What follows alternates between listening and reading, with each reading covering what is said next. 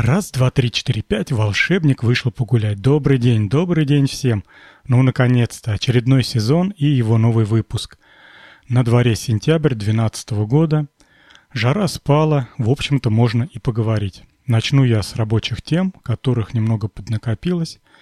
Тут некоторое время назад позвонил мой клиент и напугал меня страшным ужасом, а именно рассказал что к ним пришли абэповцы и стали проверять персональные компьютеры на предмет нелицензионного программного обеспечения. Попросил меня клиент подъехать к нему и проверить, нет ли чего-нибудь еще, что они не удалили, а это могло бы быть нелицензионным. Я подъехал, мне рассказали во всех красках эти ужасы, про то, как в небольшое офисное здание, которое находится вообще у черта на куличках, приехали Доблестные сотрудники правопорядка описали компьютеры, отвели директора в угол договариваться. И поэтому под страхом вот этого ужаса мой клиент начал срочно все это удалять, деинсталлировать, проверять наличие лицензий. И я, в общем-то, заразился этой заразой, а именно страхом перед э, доблестными сотрудниками. Я приехал, почесал репу, узнал, сколько стоит легализовать все свои операционные системы, благо у меня не очень много компьютеров – Заказал я пакет легализации. Есть такой вариант, когда у тебя на разных компьютерах на работе используются разные версии операционной системы Windows.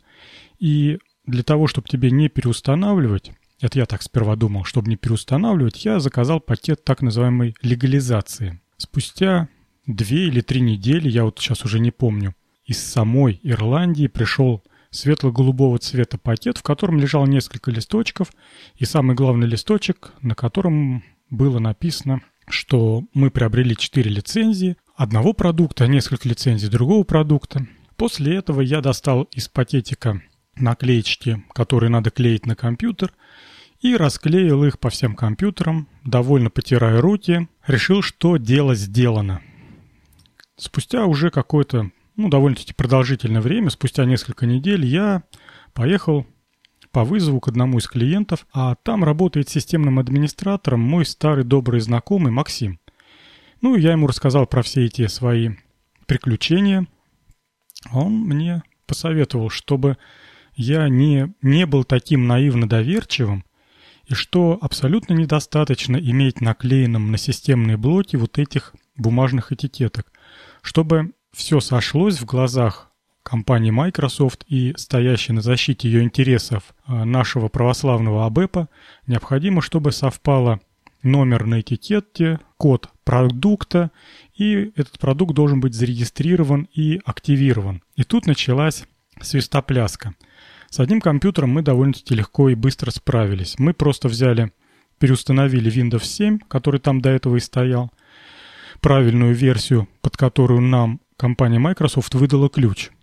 И после этого она прекрасно зарегистрировалась, активировалась. На другом компьютере нам пришлось переустанавливать Windows XP. Тут пришлось попрыгать просто ужасные танцы с бубном. Сперва мы долго не могли найти нужную версию. Ну, тот дистрибутив, с которого будем устанавливать этот Windows XP. А русского варианта не было дистрибутива, был только английский. Потом тот же самый а, системный администратор Максим подсказал, что можно воспользоваться пакетом MUI. Это расшифровывается multi-language чего-то там пакет.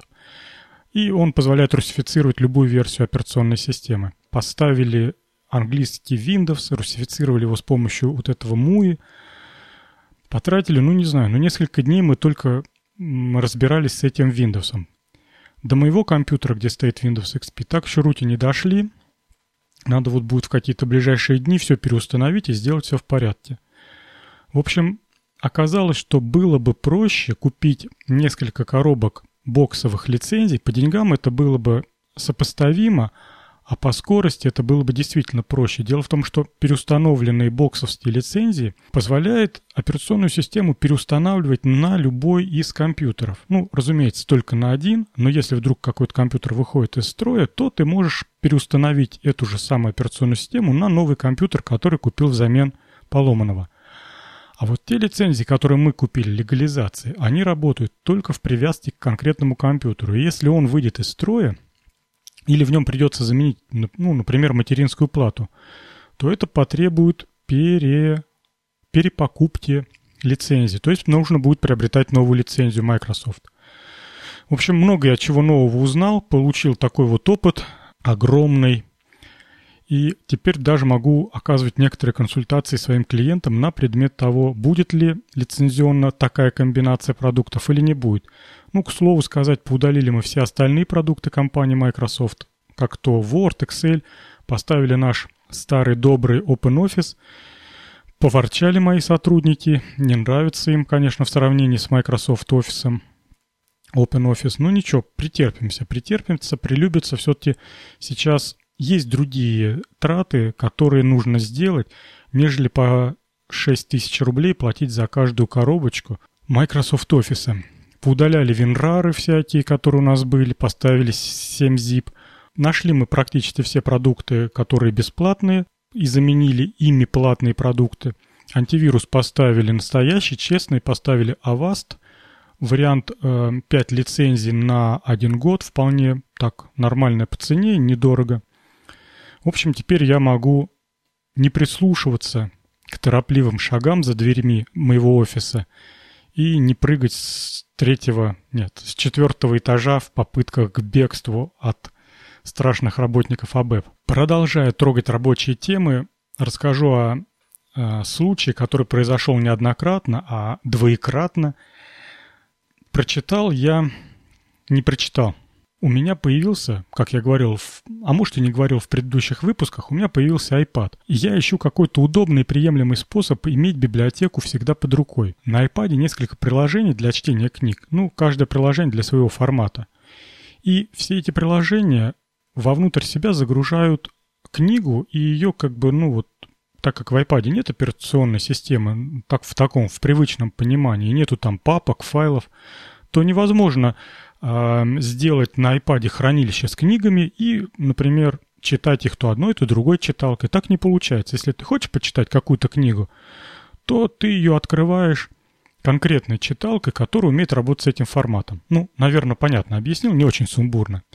Так вот, а когда я ищу какую-то книгу или ищу какие-то библиотеки с книгами, или я их коллекционирую на своем жестком диске, то я их ну, между собой по форматам перемешиваю. Ну, сами понимаете, если у меня, например, какой-то автор 5 книг в формате EPUB, а 3 книги в формате FB2, то, разумеется, я не сделаю две папки с названием, ну, не знаю, там, Remark EPUB, Remark FB2. Конечно, нет. Это будет все лежать в одной куче.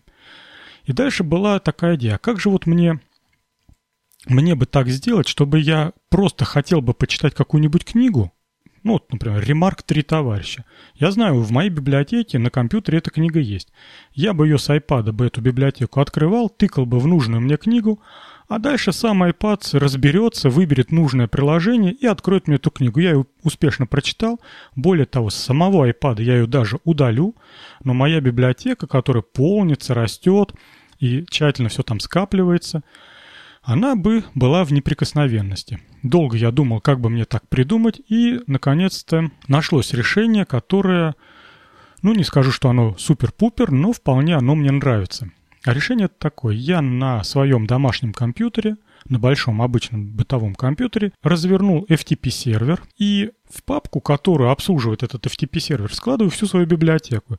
Теперь, где бы я ни находился, в том числе, там, например, на работе или где-нибудь за городом, со своим iPad я могу с помощью FTP-клиента открыть библиотеку, полазить по папочкам, найти нужную мне книгу или журнал, к примеру, журнал «Радио», 2012 год, номер 9. Прекрасно. Я просто тыкаю в этот журнал, он с помощью FTP-клиента на моем iPad выкачивается, а дальше нажимаю кнопку «Открыть журнал», и сам FTP-клиент, ну, я так понимаю, это особенность именно iPad, он при попытке открыть какой-то документ предлагает перечень продуктов, которые, перечень программ, которые умеют работать с этим форматом файла.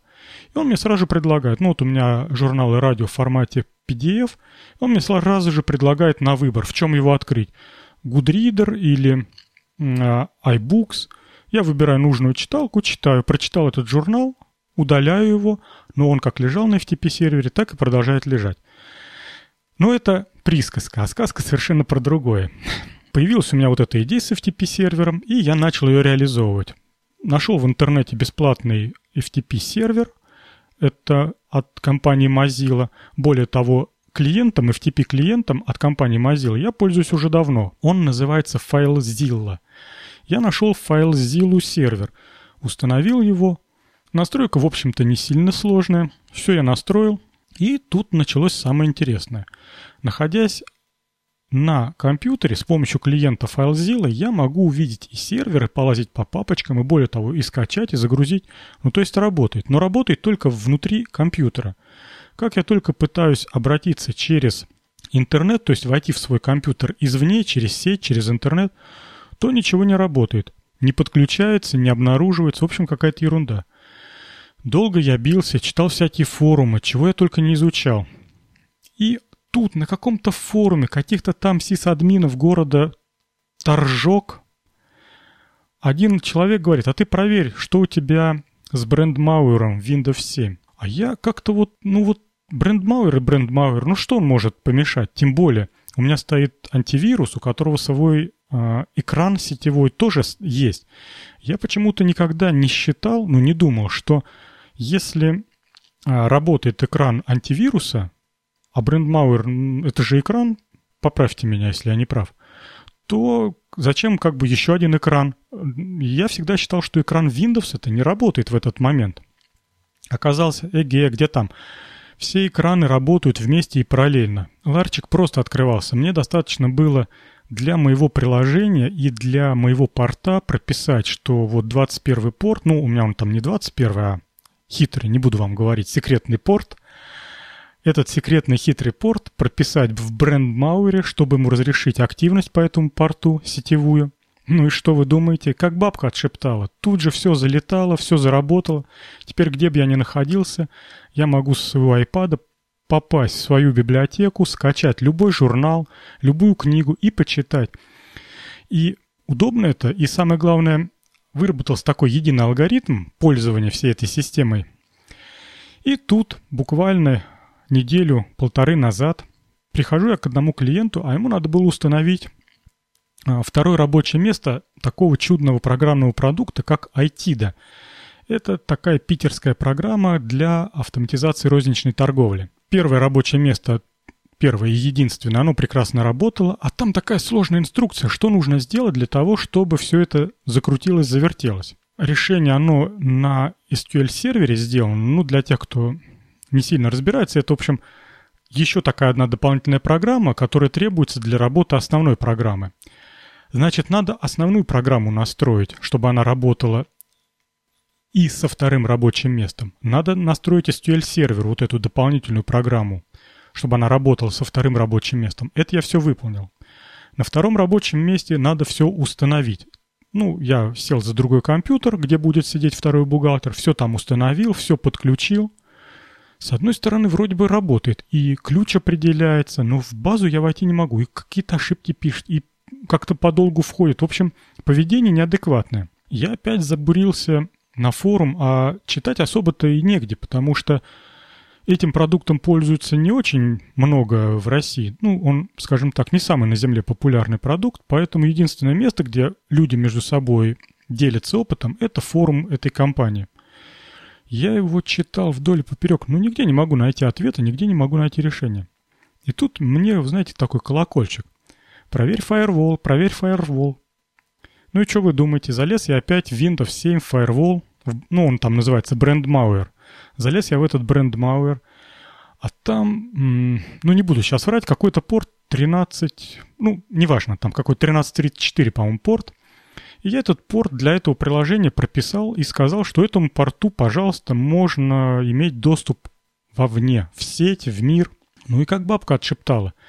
В общем, буквально с расстоянием там в несколько дней я столкнулся два раза с одним и тем же случаем, и в одном и том же случае мне помог вот этот брендмауэр и та старая заметка с форума города Торжок.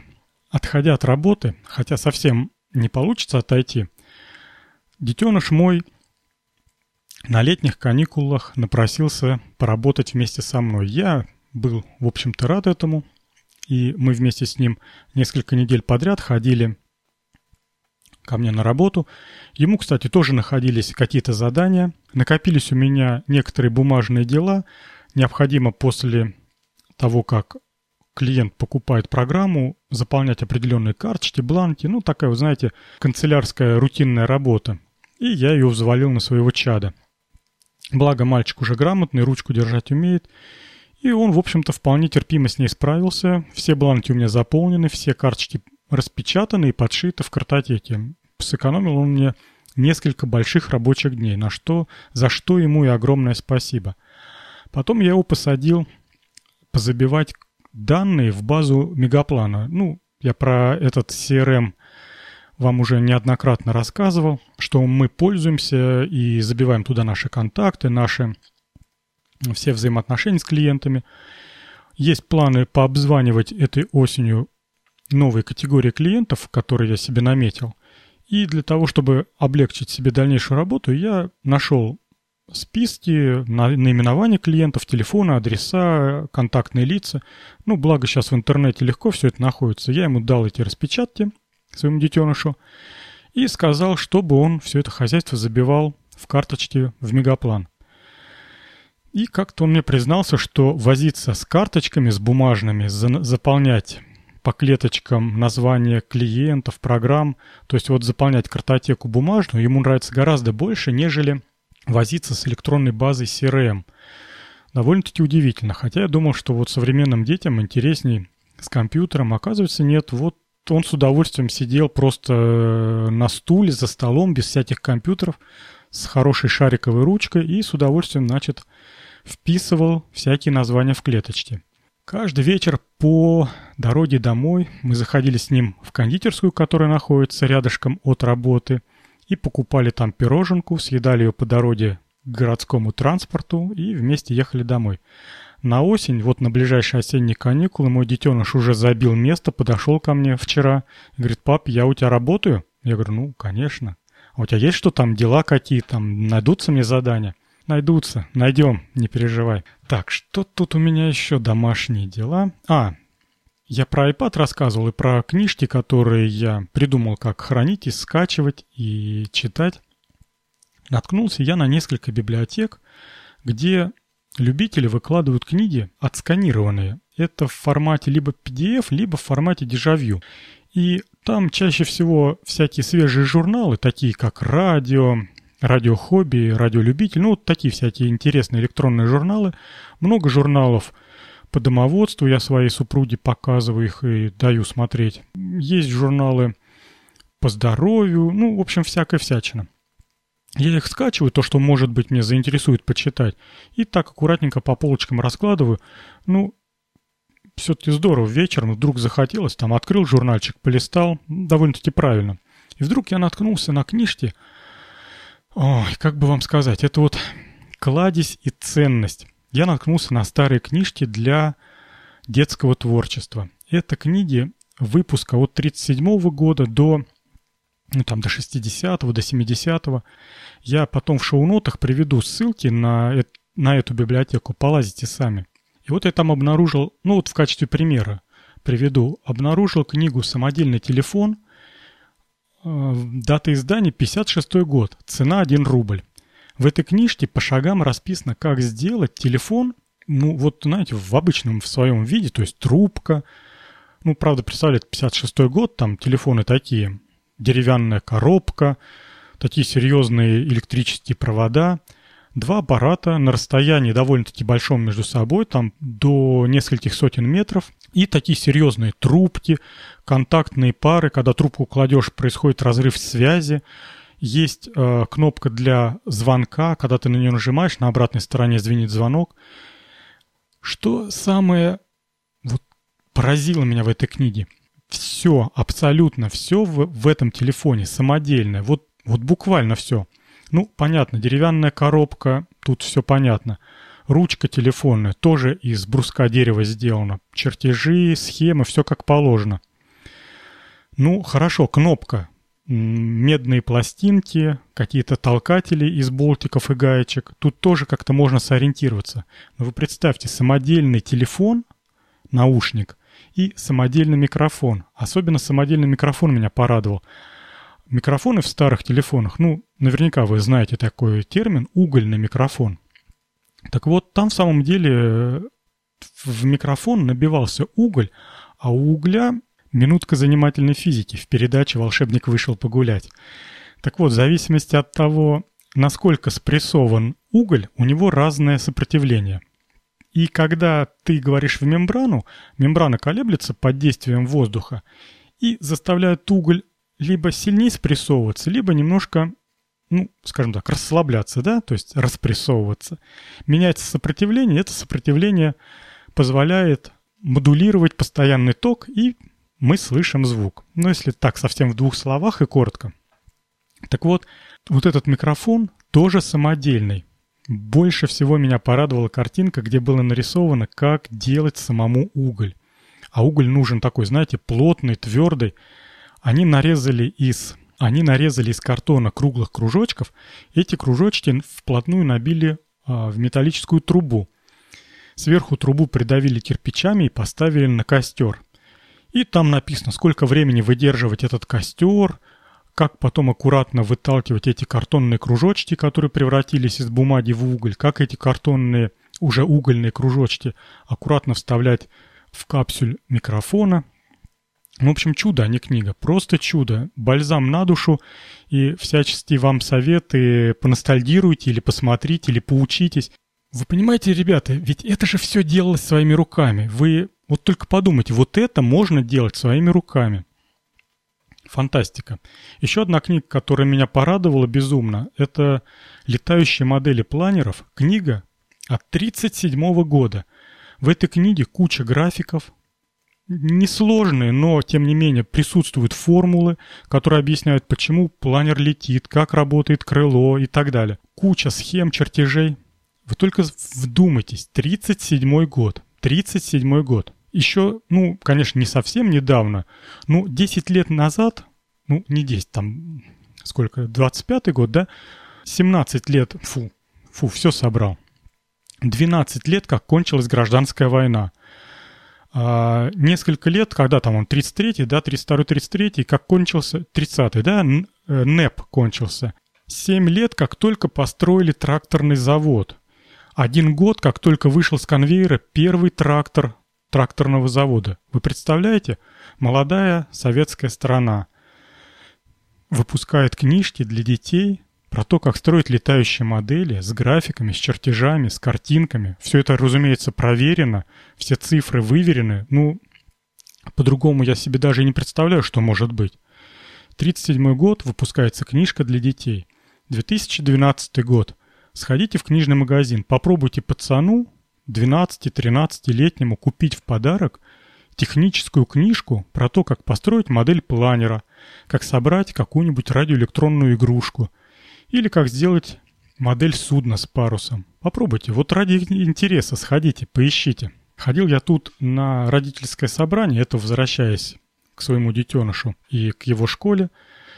Порадовал меня директор, впервые выступал на собрании директор – и пообещал впредь проводить такой формат, как общешкольное собрание, когда собираются родители всех классов. Ну, довольно-таки интересный формат, полезный, общение с директором. Порадовала меня позиция директора, который назвал репетиторов мафией, а репетиторство болезнью поколения. И я, в общем-то, с ним согласен настолько, что вот просто очень сильно согласен. Действительно, сейчас чуть ли не с первого класса детей обвешивают репетиторами и считают, что дитё вот не выучится, если к нему не будет ходить репетитор. У меня всегда два вопроса. Вот когда говорят, надо репетитор ребенку, надо репетитора.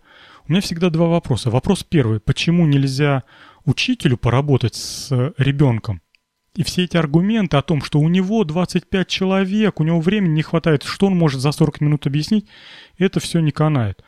Учитель, он в школе каждый день, у него есть перемены, это его работа, он туда приходит трудиться. То есть не может быть такого, что вот нам хватало 45 минут для того, чтобы объяснить и без репетиторов, а сейчас не хватает.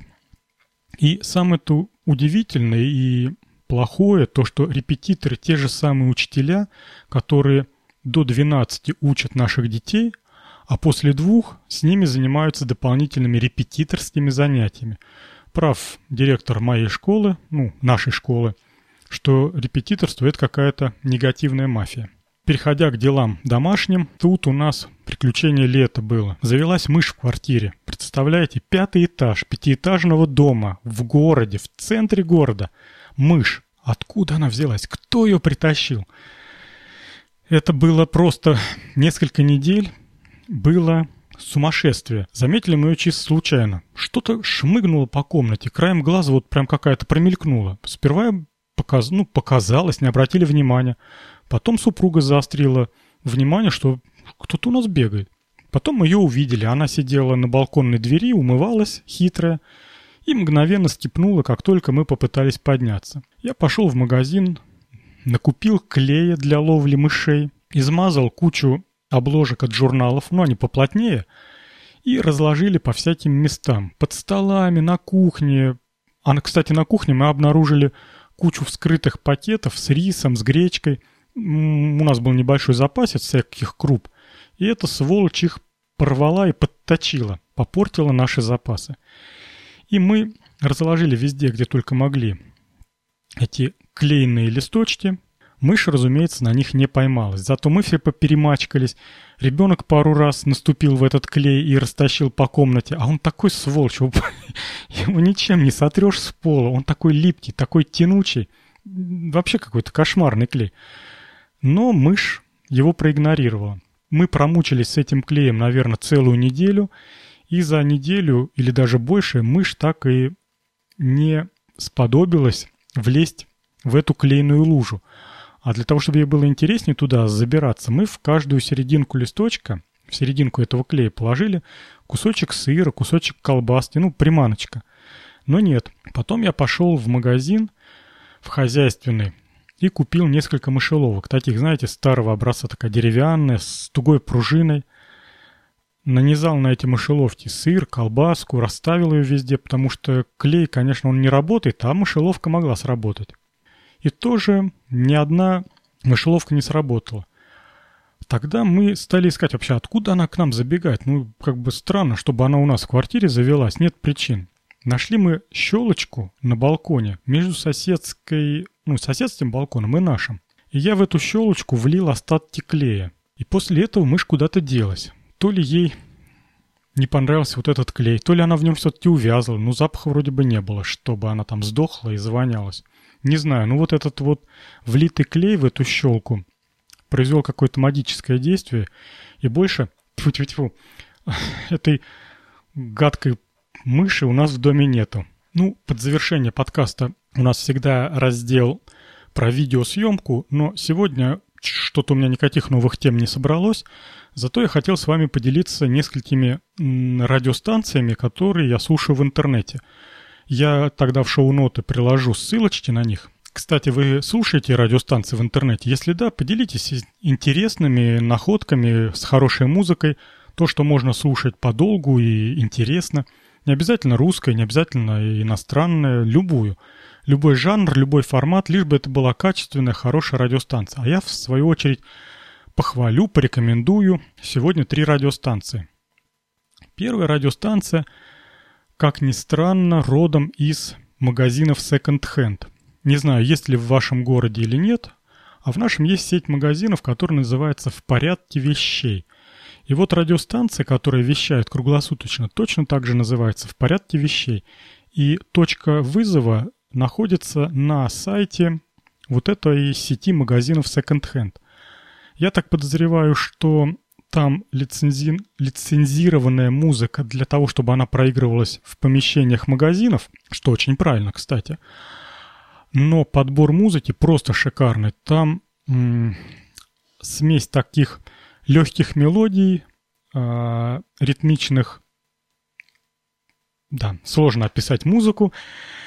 И вряд ли получится. Ну, давайте вы мне просто поверите, что это довольно-таки хорошая и складная радиостанция, очень ровная, очень легкая музыка. И действительно, она... Да, да, пожалуйста, послушайте радио, радио в порядке вещей. Еще две радиостанции, которые я слушаю практически регулярно, можно сказать, чуть ли не каждый вечер, это две регги-радиостанции. А, они с таким с наклоном в даб, но не в дабстеп, который вот этот вот ужасный, рычащий, бумкающий, непонятные страсти. Нет, есть такой стиль даб, где... Опять же, ну как вот рассказать? Ну, в общем, есть такой стиль. Значит, рекомендую две радиостанции. Это Dub Extra, Dub Extra, произносит ее ведущий, и Колебас Sound Radio. Обе эти радиостанции достойны, очень достойны. Их можно... Чем они мне нравятся? Их можно включить, и они настолько не мешают работать, они настолько ровно и тихонько бумкают, что ты входишь в какой-то в определенный ритм, ритм это вполне бодрый, нельзя сказать, что он настолько успокаивает, что ты еле ворочаешь щупальцами. Нет, ритм бодрый, но в то же время это музыка не заставляет к ней прислушиваться, не заставляет разбираться в глубоких текстах русских рокеров. Нет, ничего подобного. Это такое ровное бум-бум-бум-бум, но прекрасное, прекрасное. Послушайте по ссылкам, это, по-моему, замечательная радиостанция. Потеря последних месяцев — это радио Виски. Как их произносили французские диджеи «Радио Виски». Это была настолько шикарная радиостанция ирландской музыки. Так я ее любил. Ну, вот, вот вы слышите, да, интонации моего голоса, как я сейчас млею. Это была просто супер радиостанция. Заменили ее, сволочи, какой-то попснятиной. О, это была просто шикарная радиостанция. Поищите, вдруг ее куда-то просто переместили. Я что-то не смог ничего найти. Радио Висти пишется по-английски, по-ирландски. Радиостанция французская, а во Франции же вы знаете, там есть такая провинция Бертонь, где живут самые ирландские ирландцы.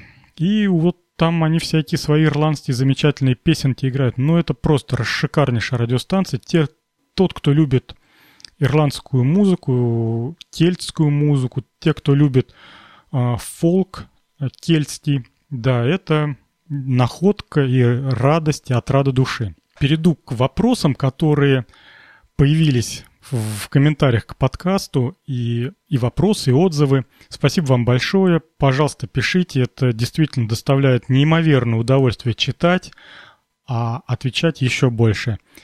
Егор Ежиков пишет. Спасибо. Всегда приятно слушать вас.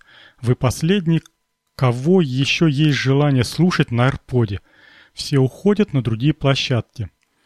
И добавляет примечание. Видел вас в друзьях у М-доктора. Егор, спасибо тебе огромное за такие добрые-добрые слова. По поводу М-доктора, тут такая ситуация была плохая на AirPod. Вообще AirPod на глазах у меня убил несколько замечательных авторов, которых я слушал, любил и, ну, не нашлось им замены. То есть он их удалил, а взамен не пришло ничего достойного, сопоставимого. И вот, ну, одного автора я вам уже говорил в прошлом подкасте, это а, Александр Радовест.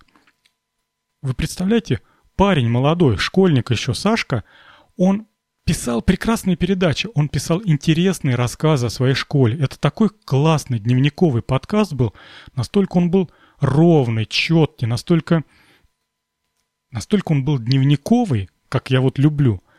Плюс он ставил совершенно изумительные песни в конце каждого подкаста. Ну, вот, я так думаю, за песни-то он и пострадал. А второго подкастера, которого администрация AirPod удалила, это М-доктор.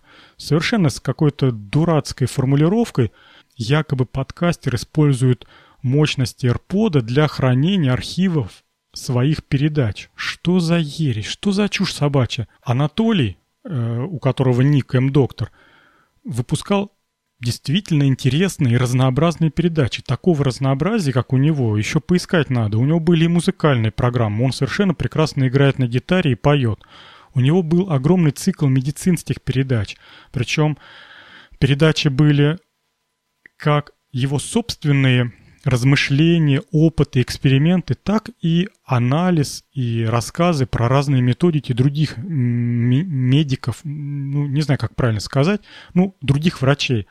У него были передачи, связанные с аппаратурой, звукозаписью, вообще с подкастингом. Совершенно замечательная передача, где он делился бесценным опытом подбора того или иного оборудования, причем цикл его передач, где он рассказывал про то, как за 20 копеек можно записать хороший звук, был просто бесподобен. Он не поленился, купил несколько гарнитур, с ними ходил, куда только он с ними не ходил, и на шумные улицы, и в тихие дома, и придумывал, как их расположить возле лица, и как записать, и на что записать. И в результате у него получались наборы, которые писали подкасты совершенно прекрасного качества, совершенно, ну вот, ну просто отличное качество звука, которое не уступает множеству и множеству других подкастеров. Но эти наборы стоили, ну совершенно какие-то смешные деньги.